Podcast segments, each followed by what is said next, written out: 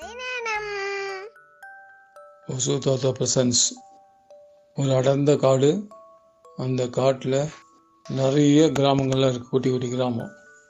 அந்த ஊரில் ஒரு பூதம் இருக்குது அந்த பூதம் அந்த ஊரில் இருக்கிற எல்லாம் மிரட்டி கட்டி எல்லாம் பண்ணிகிட்டுருக்கு மக்களையும் சாப்பிட்டு மிருகத்தெல்லாம் கூட சாப்பிட்டுருந்து. இப்படி அந்த ஊர் எல்லாரையும் பயமுத்து பயமுத்தி இருக்கு. ஏதாவது ஒரு மாடு போச்சுன்னா அந்த மாடு பிடிச்சி அப்படியே தின்னுடும்.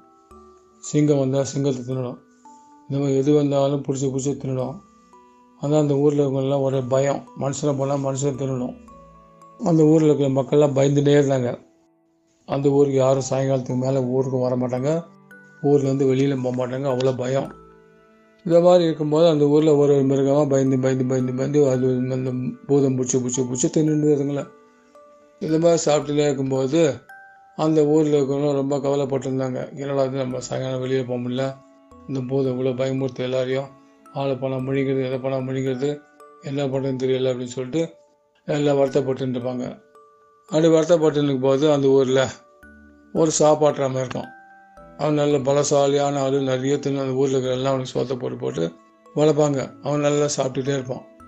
நல்ல குண்டாக இருப்பான். ரொம்ப பலசாலி. அந்த பூதத்தோட பலசாலி. அப்போ ஒரு நாள் என்ன பண்ணால் அந்த பலசாலி ஒரு சாப்பாட்டு வண்டியில் சாப்பாடுலாம் அவனுக்கு எங்கே போனால் பசிக்கும்னு சொல்லிட்டு அவன் எங்கே போனாலும் ஒரு பெரிய கட்டை வண்டியில் சாப்பாடெல்லாம் கொட்டிட்டு இதை வெளியில் போவான். அந்த வண்டியை கட்டிட்டு அப்படியே காட்டு பக்கமாக போயிருந்தான் போயிருக்கும் அந்த பூதம் அவனை பார்த்துருச்சு. ஏய் பையா வாங்க எங்கே போகிற அப்படின்ட்டு. யார் நீ? அப்படின்னு இந்த பையன் பதில் கொடுத்தான். என்னது? என்ன பார்த்து யார் நீ? நான் பூதம் அப்படின்ட்டு.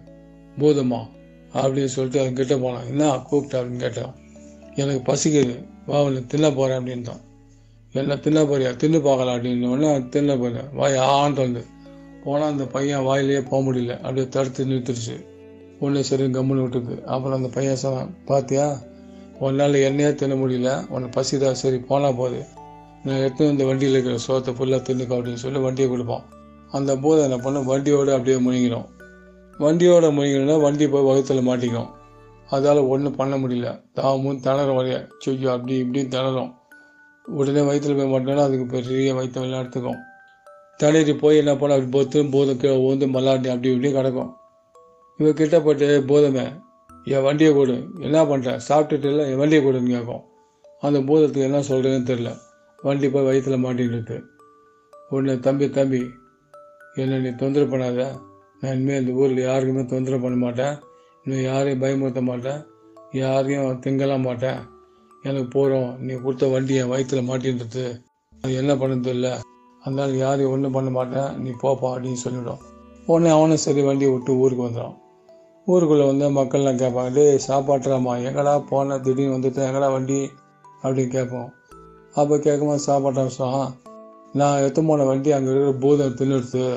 வண்டியோடு தின்னோன்னே வண்டி போய் வயிற்றுல மாட்டிச்சு அதால் எடுக்க முடியல. தண்ணீர் போய் படுத்துன்னு கிடக்குது.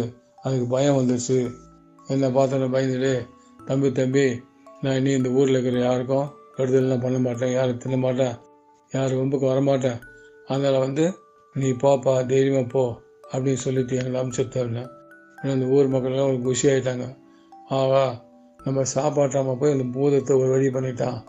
அந்த இனிமேல் நம்மளுக்கு நிம்மதி கிடச்சிது அப்படின்னு சொல்லிட்டு எல்லாரும் ஊர் மக்கள்லாம் அந்த சாப்பாட்டாமனை கூப்பிட்டு உனக்கு இவ்வளோ நாளும் அங்கே சாப்பாடு போட்டு வளர்த்தோம் இல்லையா? அது வீண் போல ரொம்ப நல்லதாக போச்சு. சாப்பாட்டாமா? உனக்கு நீ இந்த மாதிரி ஒரு வழி பண்ணதுக்கு இனிமேல் நீ எங்கள் பழையபடியே எல்லா வீட்டிலும் சாப்பிட்டுன்னு சந்தோஷமாக இருக்கலாம் அப்படின்னு சொல்லி அந்த ஊர் மக்கள்லாம் ரொம்ப மகிழ்ச்சி ஆகிடுவாங்க அவ்வளோதான்